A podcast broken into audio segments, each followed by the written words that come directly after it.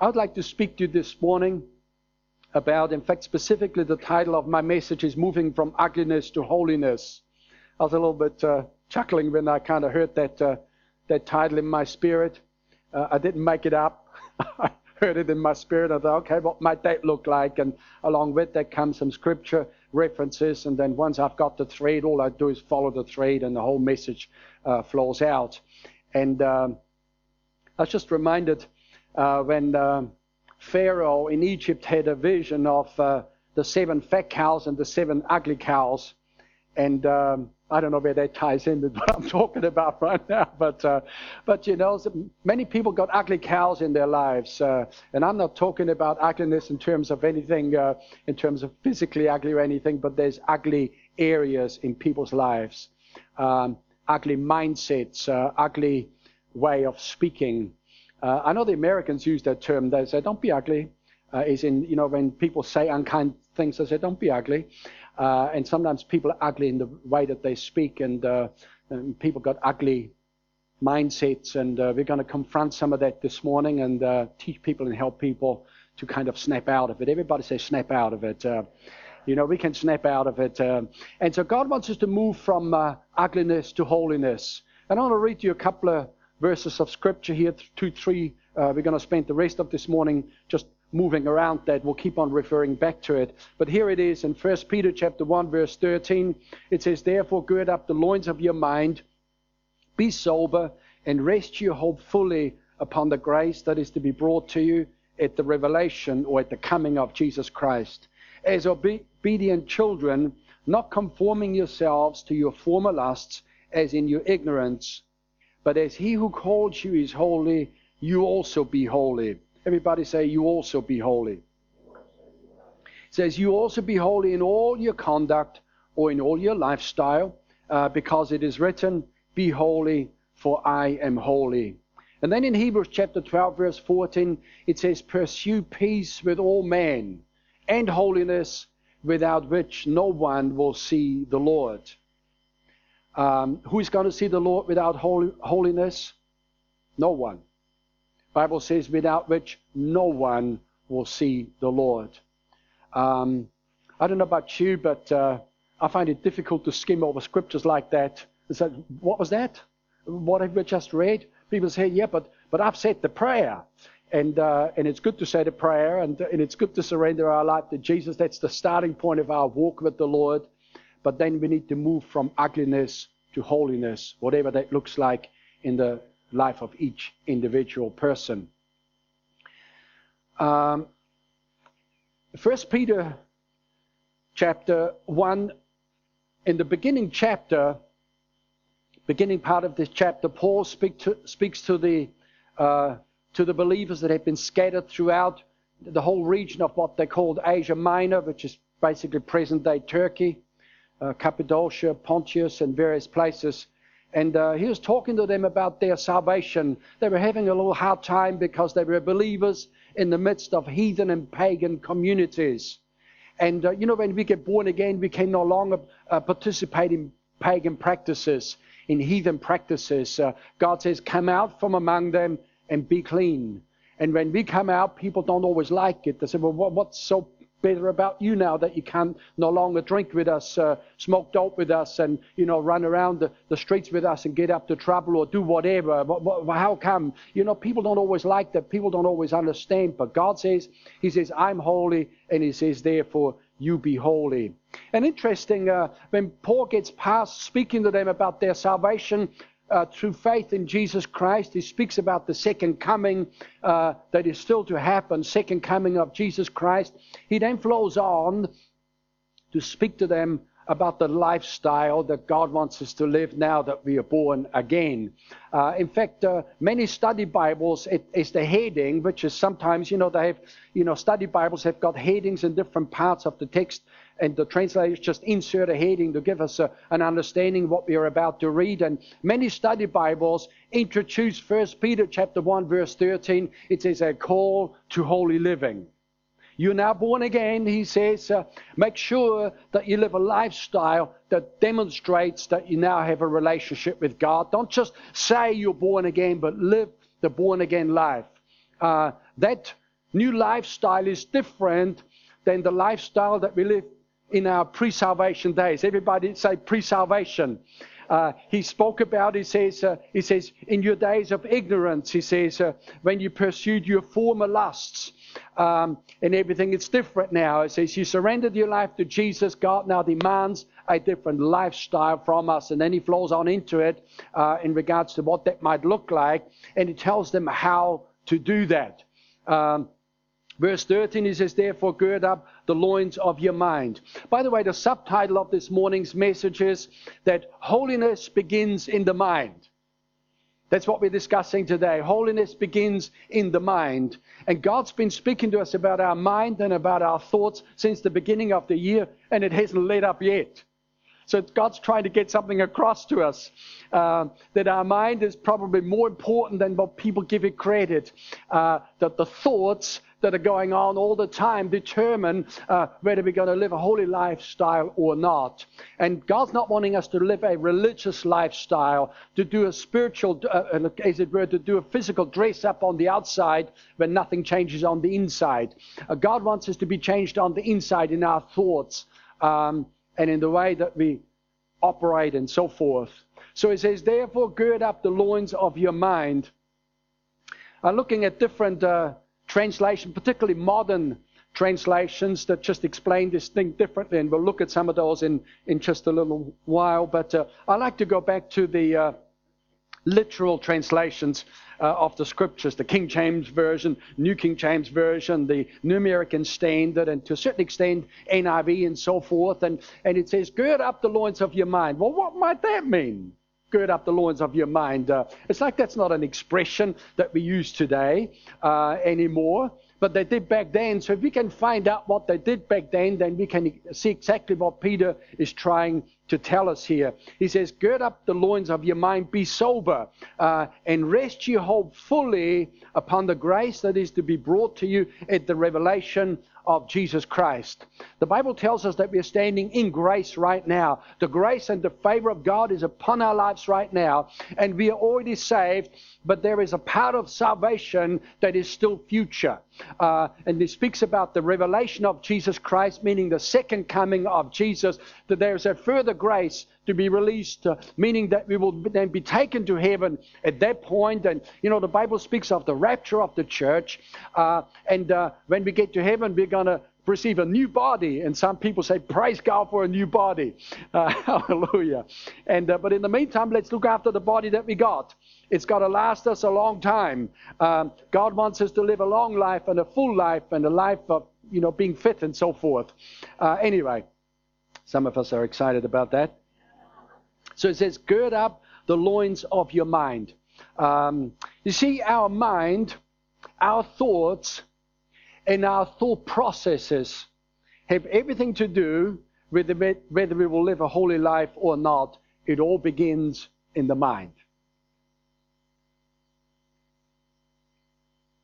Gird up the loins of your mind is a figure of speech uh, drawn from the Middle Eastern practice at that particular time when they would gather up their long robes. They didn't have trousers back then. They had long flowing robes um, that they would wear and usually go right down to the to near enough to the ground. Um, they had uh, robes much like what you might see today in say uh, in in an Asian Muslim type environment, where you know the man wear these uh, almost looks like a nightie just about, uh, and um, and then they would have uh, in the biblical days, they would then have mantles or robes that they would wear over the top of that. It was all kind of loose flowing robes. And, uh, and what they would do is if they just go around and socialize, that's how they would be dressed. But when they were about to travel somewhere, uh, or if they were about to run, or if they were about to do some work, they would gather up these loose ropes, kind of tie them around, and then tuck them into their belt. Um, gird uh, means uh, gird up as a gird means belt. Uh, and that's what they will do. Uh, and uh, for us to understand that uh, they will tuck the loose end of their flowing robes into their belt so their loose ends wouldn't hinder them in running, in working, wouldn't get caught somewhere. Uh, you know, they, they didn't have highways in those days. They would have footpaths through who knows what. Uh, and if you don't tie that stuff up, you get caught in, in blackberry bushes or who knows what. You, you know what I'm talking about? So when Paul says, rather when Peter says, gird up the loins of your mind, that's the picture that he had in mind. He says, don't let this thing loose flowing, uh, flow like right around. He says, you gather it all up and tuck it into your belt. And uh, we need to then establish what the loins are. And of course, the Bible, when the Bible speaks of loins, it speaks about uh, the loins, about the, uh, the uh, mainly the reproductive parts of human beings. Uh, and of course, they will put belts around themselves, um, and understanding that that the reproductive, uh, rather reproductive life originates from the loins. Uh, there's various references to loins throughout the Bible. Uh, we could look at some of those. We haven't got time for that this morning, but remembering that uh, reproductive life begins at the loins, if I can use that expression. So when Peter says, gird up the loins of your mind, not your physical loins, but the loins of your mind, what he's really saying is that the loins of your mind are the moment where your thoughts originate. The starting point of your thoughts. Don't have loose flowing thoughts. Let your mind wander into any old way. He says, gather them up and put a tight rein on them. I've discovered over the years that uh, it is much easier to nip a thought in the bud just when it comes up. A wrong thought, just hmm, then let that thought develop and let it sit there and me meditate on it and let this thing grow into a little monster in my life. It's called a stronghold, where there's a, a big fat lie that established itself in my mind, and then I'm trying to deal with the Charlie thing. You know what I'm talking about? It's like it's much easier if you have a seed uh, and we've discussed this before, but God wants us to discuss it again. That uh, uh, Vanessa and I had a, a, a big acorn, big oak tree in our backyard in the first property that we bought. And you know, these jolly acorns, they fall down. And if you don't go after it and rake it all up, uh, next minute one of them establishes roots into the ground. And there's only a little, a little plant at the top with a couple of le- leaves on it, just tiny little leaves. But you try to yank that thing out, it's got a root down there already that deep. And uh, thoughts, lies, deceptions, if I nip them in the bud, it'll just like, mm, and that's all it is. I just, mm, no, we don't, we don't go there. But if I meditate on this thing and sit there and let this thing get itself established and put roots into my mind and into my spirit, into my heart, so to speak, and, and develop this whole concept where there's another thought that comes along. How do you know that lies always attract lies? Um, and then it attra- attracts another lies. I mean, how does a how does a whole stronghold get built? You know, in the old days when they would have strongholds, uh, um, and they would typically have high and lofty positions so that they could defend that territory, and they would be able to shoot down. And uh, and uh, you know, we've talked before about if you ever were to travel in Europe along the Danube, and they got these ships going up and down for tourists and what have you, and that, that every 500 meter kilometer there is a, a castle or, or some, some stronghold up there.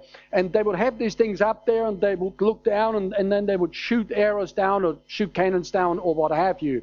And how, how did these strongholds get, get, get built? They built them a brick at a time, a stone at a time. How does a fat, big lie and deception establishes itself in the minds of people? It's just a, a thought at a time.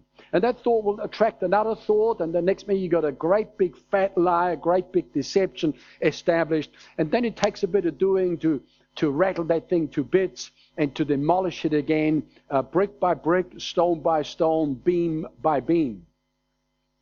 Ephesians chapter uh, 6, verse 14 says, Stand firm, therefore, by fastening the belt of truth around your waist it's interesting uh, when Peter speaks about uh, girding up the loins of your mind, uh, belt it, belt, uh, belt it up. He says, don't let that thing free flow, uh, so to speak. You're going to get caught somewhere in some thicket, in some mess. Uh, it's going to get in the way. You won't be able to run. Uh, you won't be able to work properly. He says, gird up the loins uh, of your mind. then Paul here speaks to us about part of the armor of God. That is the, what they call the belt of truth. Um, and so the question then is, and I'm trying to go somewhere, and it's important that you follow me. Um, the question then is, uh, how do we, uh, how do we tie up those loose thoughts that want to just originate and deceptions and lies and thoughts that we ought not to think? How many of you know that there are certain thoughts we ought not to think? There are certain words we ought not to speak. There are certain actions that we ought not to action. Um, and, uh, and how do we do that? Well, we take the truth of God's word and we capture these thoughts and then we tie them up so they can no longer move. Uh, by the way, I think it's important for us to understand that you and I, we are not our mind. We have a mind, but I'm not my mind, you're not your mind. So, in other words, you think, well, I'm a mind and, and I'm just loose. Uh, well, that's not true. You're a spirit and you have a mind. And by the way, you live inside a body. There is a hierarchy that God has established of the three parts to us spirit, soul, and body. It's been said that our the spirit is when we become born again, that's we become born again in our spirit. We get we get made brand new on the inside in, in, in our spirit in the eternal part of us. Then we have a soul, it's mind up of our will, of our mind, and of our emotions. Um, and uh, and then we live inside of a body. And uh, there is this hierarchy here when uh, you know, if I can sort of use a visual expression, spirit, soul, and body, when God created Adam, he was in charge from his spirit. He ruled his mind, his will, and his emotions, and he most definitely ruled the body. When they lost eternal life by disobeying God and hooking up with the devil, the whole thing got flipped upside down. And we still got people today where their body's in charge. It tells them what to eat. It tells them what to do. Uh, their, their mind, their, their operating their lives out of their emotions, and their spirit is trying to sitting there trying to get get trying to do something, but it's kind of if they're not born again, it's just there's a dead spirit there that's not operational, uh, and. Uh, and if they are born again and they're not strong spiritually, they, they know what should be done, but uh, everybody else is in charge.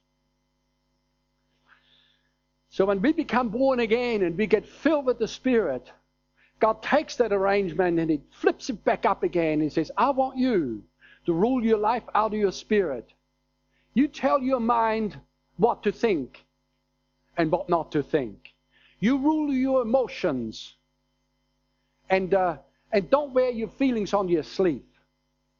And don't be an emotional mess, which many people are, because they don't know any different. And, uh, and then you, you put your body under. Paul the Apostle says, he says, I put my body under. He says, every athlete makes his body his servant and tells it what to do and tells it what not to do. He says, I buffet my body. And so again, coming back to our mind, it says, how do you capture the thoughts, the crazy ones? Yeah. How many of you would admit this morning that that you get crazy thoughts occasionally. oh, I tell you, the mind like this, where does that come from? Just a crazy thought. Nobody's exempt from getting crazy thoughts. But if I just nip it in the bud, you know, it's, it's not a problem. But if I begin to act on that crazy thought, then I get a crazy life. Then I say crazy things.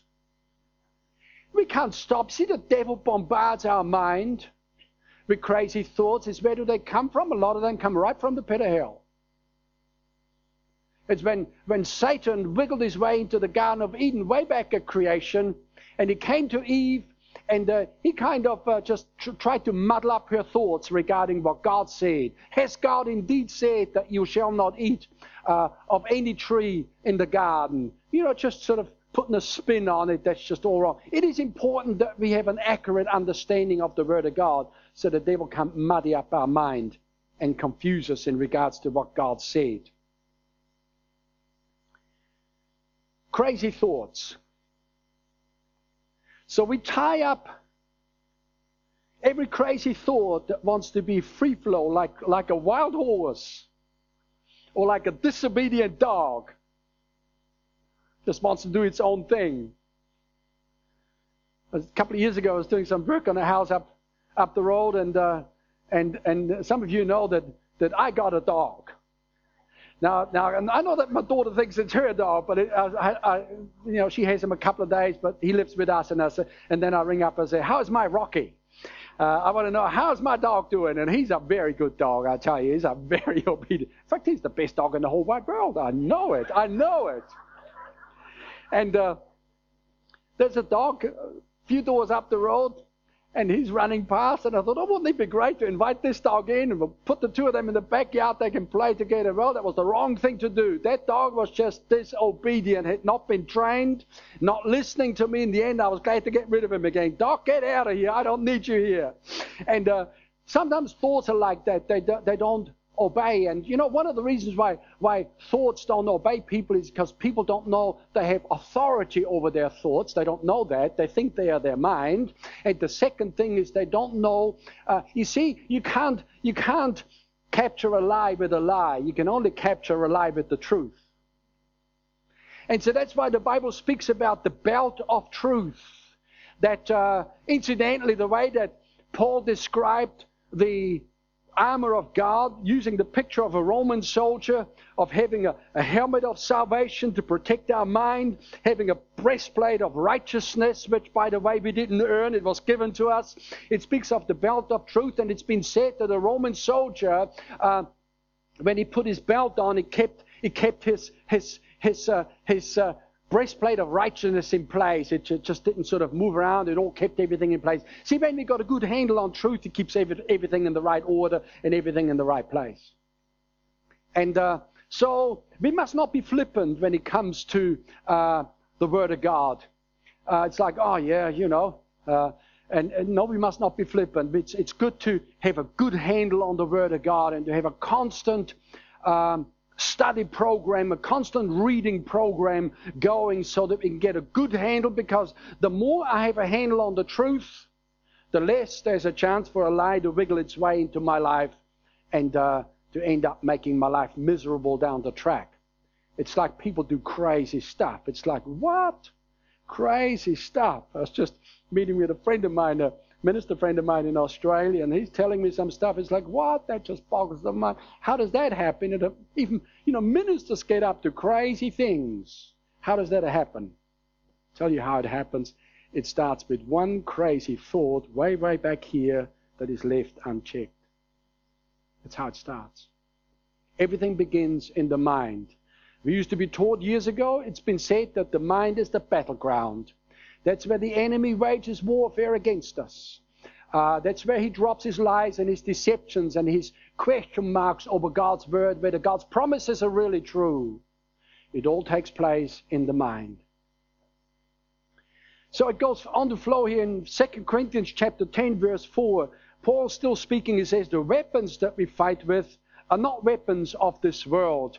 He says, on the contrary, he says, we have divine power to demolish strongholds. Here's that word, strongholds. He says, we demolish argument. What's a stronghold? It's an argument.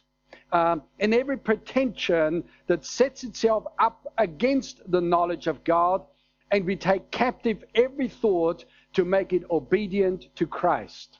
We take captive every thought uh, and we make it obedient to Christ. We tuck it into the belt of truth, and if it's a thought of God, then it can express itself in its right setting and in the right path and so forth. But if it's not of God, we give it no room to wiggle, we give it no room to resurface and to run around and to be free flow, as is sometimes the case in people's minds. A stronghold is a construct of, loss, of lofty and proud ideas, um, of philosophies which are contrary to God's word. A stronghold is a rebellious thought and a concept that is not submitted to Christ. It's like that dog of the neighbors that I told you before. It was not submitted to me, and I'm sure it wasn't submitted to the neighbor either. Um, because an obedient dog is an obedient dog. And you know, people's thoughts are like disobedient dogs, just rebellious and not been trained, um, and and don't know that there is a higher authority. A stronghold is enemy occupied territory in people's minds that holds them back from surrendering their life to Christ. It holds them back from, from serving God and it holds them back from growing spiritually. One of the biggest frustrations of pastors worldwide is when people sit in the same place uh, year, month after month, year after year, and they don't progress. They, they're like the people in the wilderness uh, when they came out of Egypt. They're born again. Yes, they're outside on this side of the Red Sea, but they haven't walked down into the promised land. They're still going around the same mountain, the same mountain, and the same mountain, and just around and around and around. The Christian life is not meant to be a merry-go-round, it's meant to be a forward path to spiritual maturity enemy occupied territory. If I embrace a lie of the devil, some deception, some crazy thought, and I let it sit there, it'll gather another crazy thought alongside it, and then you just haven't got a thought, you've got a concept. Uh, you got a whole construct. Uh, and then what happens is that the devil wages warfare against me from within. See, the devil is from on the outside, is trying to bombard our mind and everything. But once he's got a stronghold on the inside, then he's waging warfare against me from within. The message translation takes the same verse here in 2 Corinthians chapter 10, and he says, We use our powerful God tools for smashing warped philosophies, tearing down barriers erect against the truth, the truth of God, fitting every loose thought and emotion and impulse into the structure of a life shaped by Christ. And what Paul was really talking about was that uh, he's writing to the Corinthian church. There was a, they were born again, but there's all sorts of excesses going on. There's also there's strife, there's quarreling, there's uh, sexual sins, there's immorality, there's quarreling, there's court cases, Christians fighting. He does all sorts of stuff going on.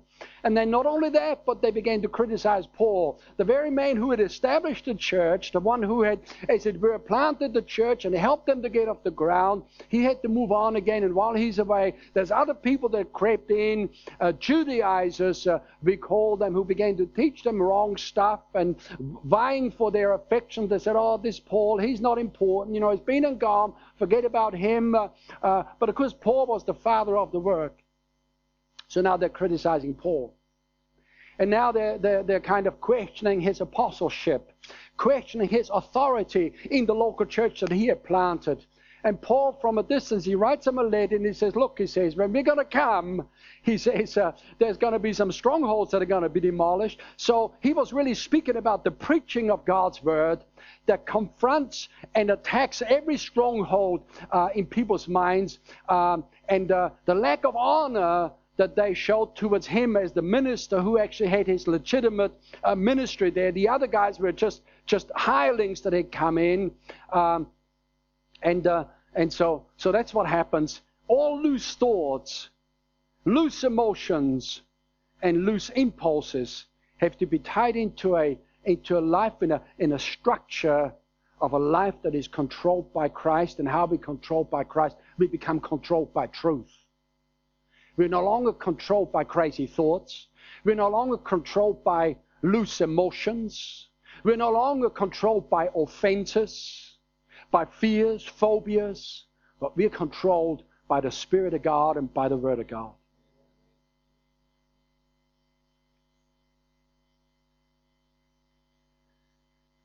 So, in a general sense, when Paul talked about strongholds, he's uh, speaking about lies that the Corinthian church had bought into. Of course, Corinth was a, um, a cultural center for paganism, temple prostitution. It's quite common for a man to say, I'm just going to go up to the temple to worship, and what he really was doing was visiting prostitutes. There's all, all sorts of stuff going on. And the Corinthian church is set right in the middle of that. That's why God at various times says, says Come out from among them and be ye clean. And so it seems to me that the Corinthian church had never thoroughly been cleaned up. They were believers. They're now in the kingdom of God, but they're still operating according to the values of the old kingdom where Satan rules, the kingdom of darkness. Things that seem quite normal to the natural mind, but are not normal if we compare them against the Word of God. Quarreling, fighting, jostling for power and for position is all part of the old kingdom. And when Christians operate like that, even in a local church environment, even in amongst a small group, it's people that do that out of the old mindset. They've never been thoroughly cleaned up. That's why Paul teaches the word to teach them that now we're in a new kingdom. He says our citizenship is in heaven. Uh, we're ambassadors for Christ. We need to behave ourselves so that we are representing Christ to a dying world in the proper way. So he was speaking about concepts that they had brought into brought with them out of the world that had never been confronted, that had never been shown up to be faulty philosophies. And uh, so he says, so, you know, we're preaching, he says, and, and we're going to come, he says, we're, we're going to we're gonna shoot down, we're going to demolish those strongholds. And the preaching of the word does exactly that. The preaching of the word confronts every high and lofty thought, every proud argument, every imagination and we've said this before, but, but during the time of the preaching uh, of the work going on, it's the battle of the ideas. There's God's idea, and then there's opinion of man, and intellectual, lofty thoughts. Uh, what, what, what, would that look like? Well, uh, evolution would be one such lofty idea. It really explains God away. If all of this came about by an accident, then we don't need God. It's very convenient, really, when the humanists say, You guys are all religious. No, no, no, no. The humanists are very religious. Humanism their, is their religion, and self is God. And all of these uh, high and lofty ideas that they've put into their writings and so forth, that's their Bible. And Paul says, with the preaching of the word, we're going to demolish all of that. And when the truth of the word goes forth, it confronts every lie and every deception and every mindset and every high and lofty thing that people in their minds hold to. And I don't know about you, but I'm real glad about that because when I got saved, I was filled with lofty and crazy ideas and concepts and just philosophies that just were not at all consistent with Christian living. So Paul is speaking in the general sense, but in the specific sense, when we get born again, Every stronghold in the mind has to be attacked by the preaching of the Word of God. When Vanessa and I got saved, we said, All right, this is it. We've got to be in church on Sunday, come hell or high water, because we need the preaching of the Word to clean up our thinking. We need every lie confronted because we want to live a good life. We don't want to live a crazy life. We want to live a good life. And I remember that uh, um, I said, uh, Fergus McIntyre made a statement once that just so impressed me, and I've always remembered it. He says, when he got saved and when he was in church, he says, I just like to sit in the front row, he says, catching the spirit of great men that we're ministering. And I thought, that's good. That's good because there's people that got up that so impressed me, and there was character traits and qualities in, in their life. I point to that as I want that. I'm going to receive some of that spirit. I, I, want to be like this person. I, I, I see a faithfulness here. I see a, a loyalty. I see a passion for Christ. I want that. I don't want to be like a half baked Christian that claims to be saved, yet still operates out of the faulty philosophy that he or she has brought with him out of the old kingdom. That's not what I want.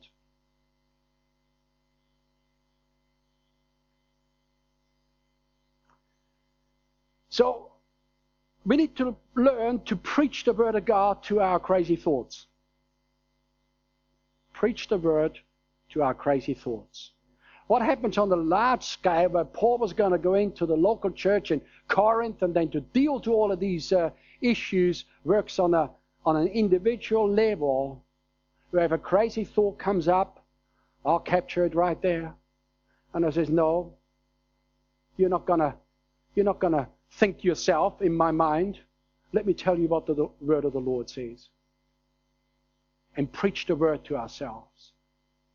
See, that's why it's important to know the word because you, you can only overcome the lie with the truth of God's word. You can't overcome the lie with another lie. You can't overcome the lie by sheer willpower. It's not about willpower. It's the word of God over every lie. And there's like a, you know, these high and lofty ideas. See, if you if you see the word of God that the Bible is some ancient book that no longer has any relevance, and you relegate it on a lower level than the high and lofty ideas that you carry around with yourself, there's not a great deal that's going to happen. Because in our minds, we have to elevate the Word of God above everything else. Above every lie, above every deception, above every cultural practice, about every political idea, about every, every economic idea, about every social idea.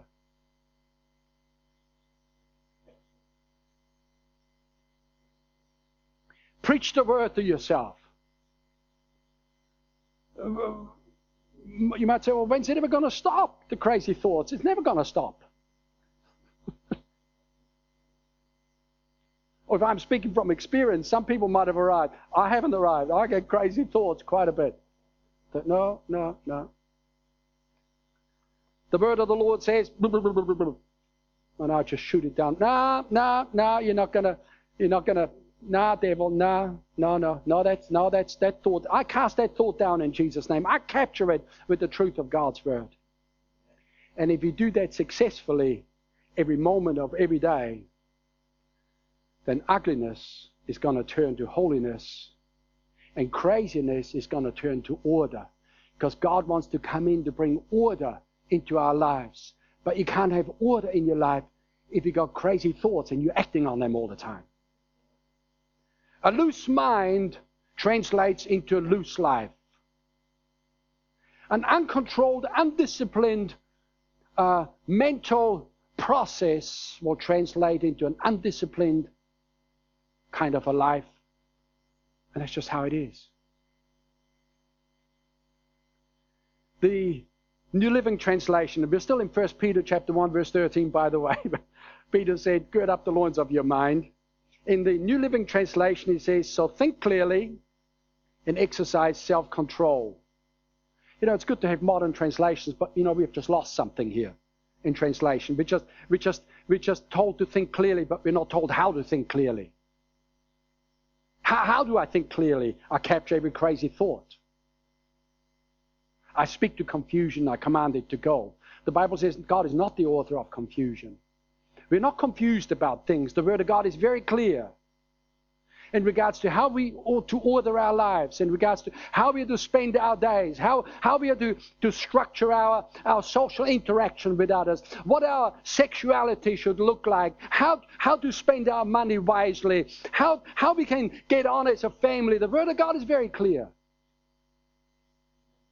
Just have to find out what it says and do what it says. It's been said that a, a man can build a build up a sort of a good environment for himself in half a lifetime. Family, money, business, you, you name it. And in a moment of rage, destroy it all. What's rage? It's a feeling that's gone out of control. It's a thought that's been allowed to fester. Thoughts of anger, thoughts of rage. So he says, think clearly and exercise self control. And then he says, look forward to the gracious salvation that will come to you when Jesus Christ is revealed uh, to the world. In the in a, in a Greek English lexicon there, when it speaks about that thinking clearly and exercising self control, the lexicon says being control of your thought processes and thus not be in danger of irrational thinking. Irrational thinking? Some irrational thinking going on sometimes. That uh, thoughts that, that, that, don't come from any particular logic uh, or from any uh, kind of truthful basis, just irrational.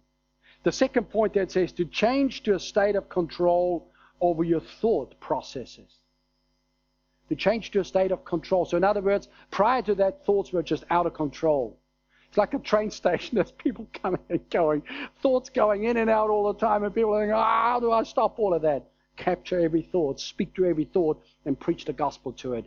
Preach the gospel to your mind. I mean physically, out aloud. Say, no, we will not think that thought. Nah, I cast down that thought. The devil comes and he tries to put some lie into my. Nah, nah, nah. The word of the Lord says. I mean, how did Jesus get rid of the devil in the wilderness when he came to tempt him uh, during his 40 days of fasting and praying and oh jesus why don't you why don't you uh, cast yourself down because the word of the lord says that god's angels are going to bear you up and he says you shall not tempt the lord your god Poof. just shut the devil up right there did that three times and with every other lie that the devil presented to him. You can only overcome the lie with the truth of the word. The last point there it says, do no longer have crazy ideas. to no longer have crazy ideas. Crazy ideas. Now it's good for us to think creatively and to think outside the square and you know to be kind of you know uh, to think to think progress but you know, to fantasize is a silly thing to do, to chase some illusion that's never going to happen. it's like, uh, yeah, anyway, praise God. Self control begins in the mind by exercising control over our thoughts. If I can, if I can capture every ugly thought and every unholy thought and nip it in the bud, then I can move to holy life like real easy. But while crazy thoughts are running free, what are crazy thoughts? Sometimes you see thoughts written over people's faces. They look at somebody, it's almost like they're comparing themselves. Their looks against my looks and their status in life against mine. That's a crazy thought. Don't, don't do that. The Bible says it is unwise to compare yourself with other people. And as Pastor Vanessa pointed out, was it last week or the week before, she said that uh, what we tend to do is that many times we compare our people's best points against our worst points, and we will always come up losing and then walk away and feeling, why am I unhappy now? I've just compared myself with somebody. Don't compare yourself. Uh, you see, Christ is the image that we're aiming for. Christ is our model. We can look to brothers and sisters in the body of Christ and be inspired by them and, and, and want to be like them. It's like Paul Paul says, Follow me as I follow Christ. And so there is an aspect there, but to just sit there and to logically make a deduction, compare ourselves in regards to how much money they have and I haven't got, not a wise idea. Not a wise idea. And so, you know, then uh, people just sometimes you see like thoughts written all over the face. There's crazy thoughts going on. They capture that thought. It's like, you know, if we had the liberty to just walk up to someone and say, those thoughts you're thinking right now are not right. Cast them down. Wouldn't that be good? Don't tell me what to do. I tell you, there's stuff that we get away with in preaching that on a one-on-one we just wouldn't get away with. It's like, you know, preaching is the, the scatter the scattergun approach, like it just wherever it hits and fits, that's where it hits and fits. But one-on-one, when you can't say, well, I was speaking to, to him, when we're actually speaking to just one, it's like, Pastor, that's not very nice. You, you're, you're accusing me now, but that's not, not about accusing. It's just helping you to have a better life, helping you to have a, a a better marriage, helping you to have a, a, a peaceful home, helping you to, to put food on the table and clothes on your back and have a nice set of wheels to drive around and helping you to step into God's economy um, and, and, and so forth. Uh, that's what that's all about. 1 Timothy chapter 1 verse 7 God did not give us a spirit of timidity of cowardice, of craven and cringing and fawning fear. But He has given us the spirit of power and of love and of calm and well balanced mind and discipline uh, and self control. I tell you, the number of times, I've said this before in other scriptures, but the number of times that I've confessed this scripture that God has not given me a spirit of fear, but a spirit of power and of love and of a sound mind. If there were anywhere, any way to wear the scripture out and to delete it off the page of the book, it would be worn out and deleted because I confessed it and confessed it and gone over it and over it. Why? Because there's fearful thoughts going on. And I've confronted those thoughts and I'm still confronting them because it's like we never get to the stage where we're stagnant and we're comfortable in what I'm doing now. Suddenly, God asks us to do something fresh and something new to stretch us out a little bit beyond where we've been in the past. So we're always confronting fears. We're always confronting apprehensive thoughts. Oh, I'm not sure if I can do that. And God's not given me a spirit of fear, but a spirit of power and of love and of a sound and of a disciplined mind. And if confusion arises in my mind, I say, confusion, go from me in Jesus' name, for God is not the author of confusion. But my God is a God of peace. I say, peace be established in my mind. Do you speak it out aloud? That's about the only way to get results. You don't just think one thought away with another thought. Uh, you speak against the thoughts. You, you physically speak. David, the king, he says, Oh, my soul, why are you cast down within me? In other words, why are you depressed now? Come on, soul. Pick yourself up. Hope in God. He's speaking to his soul. I mean, how cool is that? We need to learn to preach to the crazy thoughts. We need to learn to preach to our minds, to impress God's word over it. And that's actually part of meditation. We go over it and over it and over it. We eradicate every lie, every deception, every fearful thought, every apprehension, every phobia, every jealous thought, every crazy thought, and confront it and knock it out the way. And in place will be the truth of God's word. God has not given me a spirit of fear. I tell you, from the moment that Vanessa and I and a, and a group of us decided that we was going to plant this church here 25 years ago, from that moment, it's like in my mind, all hell broke loose. You wouldn't have known it on the outside because, you know, it's like the outside, you walk around, you still smile, but there's, there's war going on in here. War. I'm having nightmares at night. Fearful thoughts. But oh, what if, what if, and what if it's not going to work out? And how are you going to feed your family? And, and what say you get up to preach and you don't know what to say? And, and, uh, and what say, what say, and this is a nightmare. This is preacher's nightmare of like when, I remember when I was in Bible college and I said to the pastor then at the time, I cannot for the life of me fathom the pressure of having to come up with a, with a word every Sunday. How do you do that? he says, Well, you don't just get up on Sunday in the morning like you start on Monday in the morning. By Sunday, something will be ready. So you got some more to feed the sheep and to encourage the lambs and, uh, you know, to preach the word. And like, uh, I was having nightmares about this. But one Sunday morning I'd wake up and somehow I missed Monday, Tuesday, Wednesday, Thursday, Friday. I don't know what's happened. It was a nightmare. Now I'm sure you don't get crazy nightmares like that, but oh, God's not given me a spirit of fear, but He's given me a spirit of power and of love and of a sound mind. And the Bible says, Greater is He that is in me than He that's in the world. I have the victory. Hallelujah. We preach the word to our mind. We preach the word to the devil. We preach the word and we tell the devil he's defeated that He's under our feet. I don't care what it looks like. I don't care what it feels like. The feelings are crazy.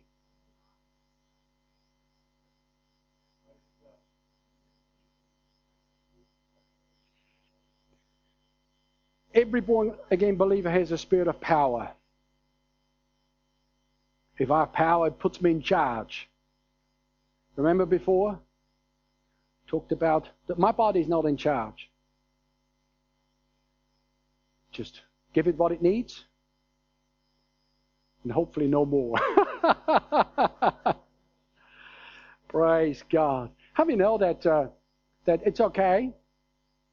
I'm st- st- developing this habit of having a little bit of chocolate in the evening on bedtime, just a little bit of chocolate. And I've been known to polish off one one whole bar of chocolate in one in one sitting. Like uh, you know, if I do that once every once a year, it, it's not no problem. But how do you know if I start with a piece and then I get a whole what's what's a whole a whole roll, and then it's half a thing, and then and then next minute I'm just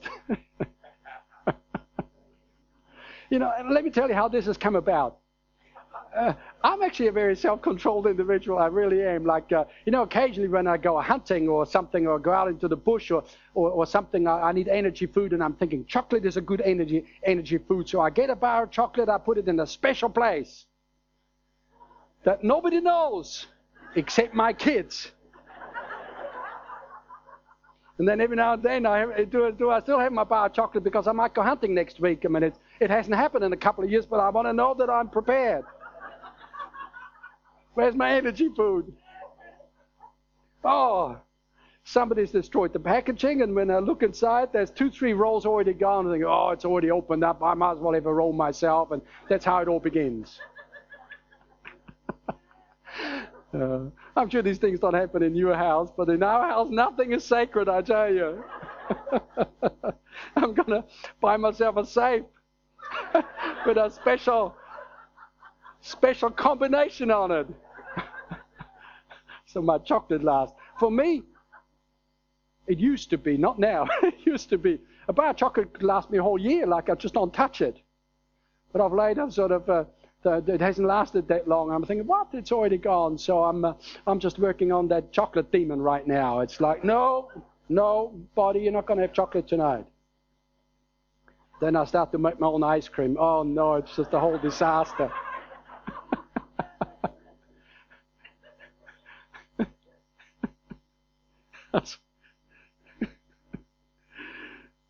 I was being rude a number of years ago. This man confessed to me that every night he's up in, at midnight, one or two in the morning, having a bowl of ice cream every night.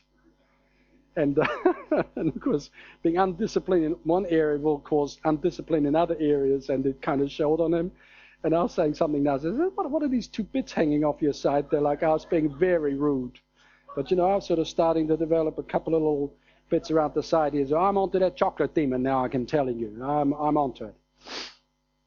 Hallelujah. Uh, uh, what demon are you confronting? Let me ask you. Is it the demon of anger? Is it the demon of jealousy? You look at other people and there's always jealous thoughts. What are you confronting? Is it just crazy thoughts about some, some crazy life? You know, it's good to visualize, but it's not good to fantasize fantasy. People always discouraged because they're chasing some illusion that'll just never happen. Certain things are just never going to happen.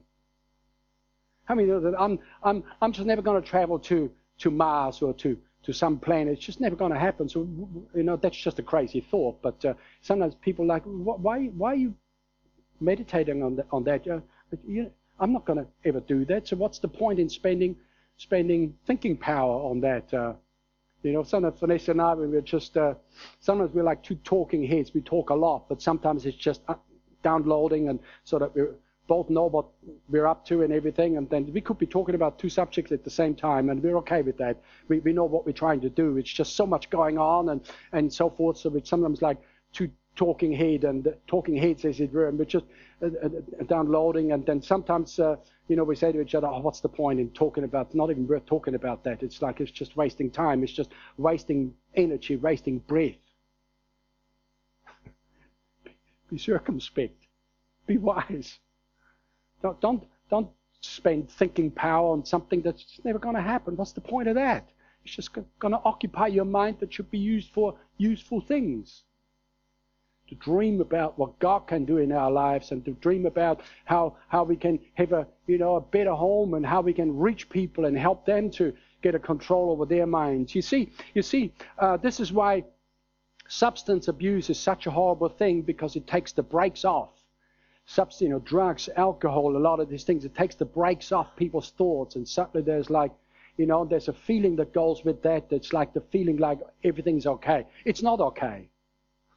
That feeling is a lie.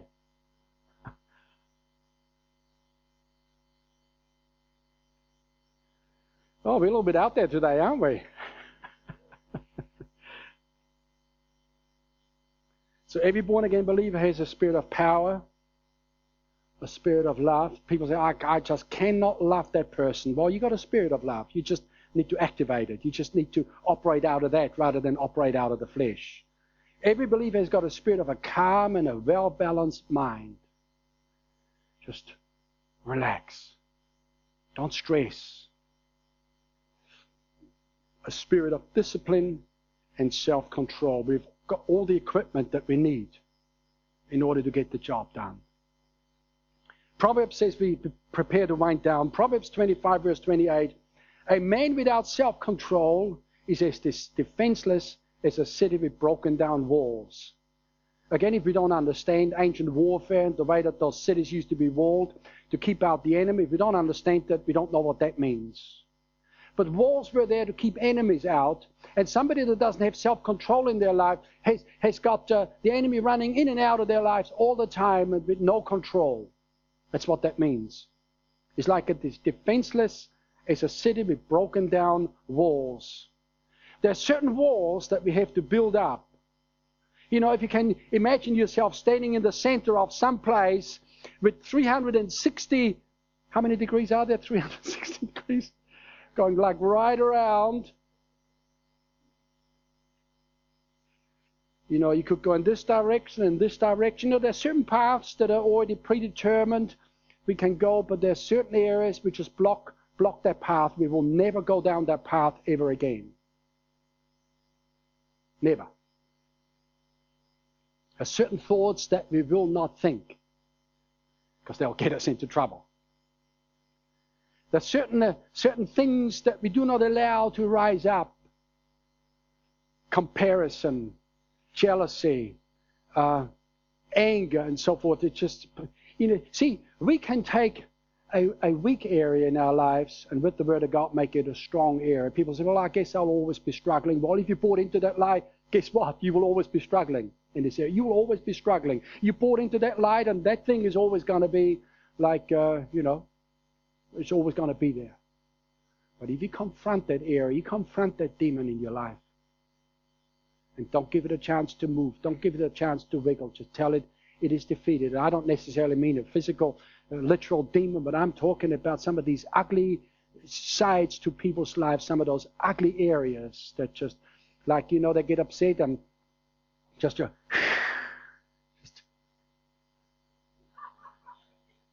out come the claws and everything. The Bible says, be kind. Develop kindness. Bible speaks in one of the qualities of the virtuous woman, Proverbs chapter 21, says, In her tongue is the law of kindness. That'd be good scripture to confess. In my tongue is the law of kindness. We do not speak anger. We do not speak what have you, there's kindness there. And just go over it and over it and over it until the lie is eradicated and the truth of the word is fully established. You know, a Christianity without, without self control is useless, it's meaningless, and it'll be very short lived. I was just reading here in the book of Acts, chapter 24, where Paul is in prison uh, and he's brought before Felix, who was the governor, the pro- procurator, what they used to call in those days, over the province of, uh, of uh, Judea. He was sent out from Rome, from the emperor of Rome, to govern this particular area. Felix was a bad man, just a bad man. And Paul is sitting down uh, with him uh, because the man brought him out of prison and dialogued with him. And of course, Paul says, I'm going to preach the gospel. That's uh, what we do. We get an opportunity. Here, here comes the gospel. And because uh, the guy didn't bring uh, Paul out just to hear the gospel, he brought him out and sort of sent him back and forth because he was hoping to get a bribe from him. It's just a bad guy.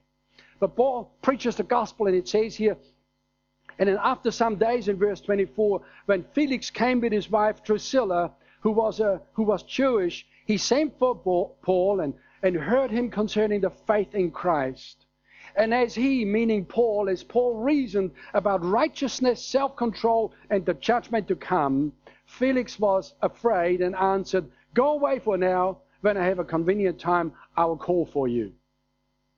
So, what strikes me is that when Paul preaches the gospel, he speaks about righteousness, which is absolutely one of the components of the gospel. He speaks about a judgment to come, which is absolutely one of the components of the gospel. Because otherwise, you may be talking about being saved, meaning saved from what? If we don't know what we are saved from, then what does that mean? So he preaches righteousness, he preaches judgment, but he puts self control right in the middle of that. You see, you have a Christianity without self control, it's worth nothing.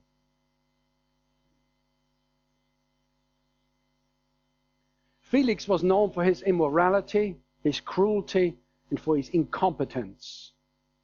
He had three wives. He was just a disaster, that man.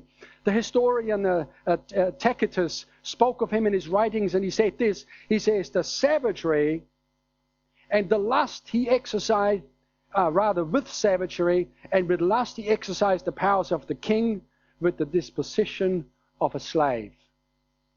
Like Felix, Felix really had a mentality of a slave. He was incompetent. He no self-control. He's all over the place, this guy. But he had the powers of a king, and he ruled with just cruelty, and uh, and yet, uh, you know, like uh, he had no law over him, so to speak. Uh, Pharaoh was a long way away, and interesting that Paul would sit down with this guy and confront him, and speaks about righteousness, which probably Felix would have quite liked. Sometimes people like the idea of a gift of righteousness, but they may not like the idea of self control. Everybody says self control. And, and the Christian Children's Church does say, What is self control? And the answer is, It's controlling yourself. That's what that is. So, the Bible instructs us to control our thoughts, and it teaches us how to think, and it teaches us what to think. Notice here in Philippians chapter 4, verse 8, we'll close very, very shortly. Finally, my brothers and sisters, always think about what is true. Think about what is noble, right, and pure. Think about what is lovely and worthy of respect. Think about, uh, he says, if anything is excellent or worthy of praise, think about those kinds of things. You know what? that cuts a lot of things out, of things not to think about. That cuts a lot of things out. So make a decision today that certain thoughts you will no longer think. That you'll start preaching the gospel to your mind. You will start capturing every thought and tie it up with the truth of God's word and give it no, no room to wriggle. And if it takes weeks, but eventually you'll get the better of it. You see something, a, a, a, stronghold is demolished just like a beam at a time. You just keep on attacking it with the word of God until it all just crumbles in a heap. And there's many people here that could testify that had all sorts of strongholds in their minds, uh, all sorts of lies and concepts and philosophies that they were operating by. And bit by bit, with the preaching of the Word of God, as it happens uh, when we're in combined services, uh, in, in the Connect group, when we sit down and we have teaching through some sort of curriculum. Each time when we speak the word of the Lord to each other, or when we're by ourselves and speak the word, preach the gospel to our mind ourselves, bit by bit, the strongholds come crashing down. And when they're gone, oh, how good it feels. How good it feels to have a peaceful mind. How good it feels to have a peaceful home. How good, how good, how good it is. How good it is. It's well worth fighting. And ultimately, my friend, if you don't want to do it for yourself, do it for your family. And if you want to do it, don't want to do it for yourself, don't want to do it for your family, do it for God because Jesus purchased, paid a terrible price on the cross to give us abundant life. And if life is anything but abundant right now, something is going to waste. Hallelujah.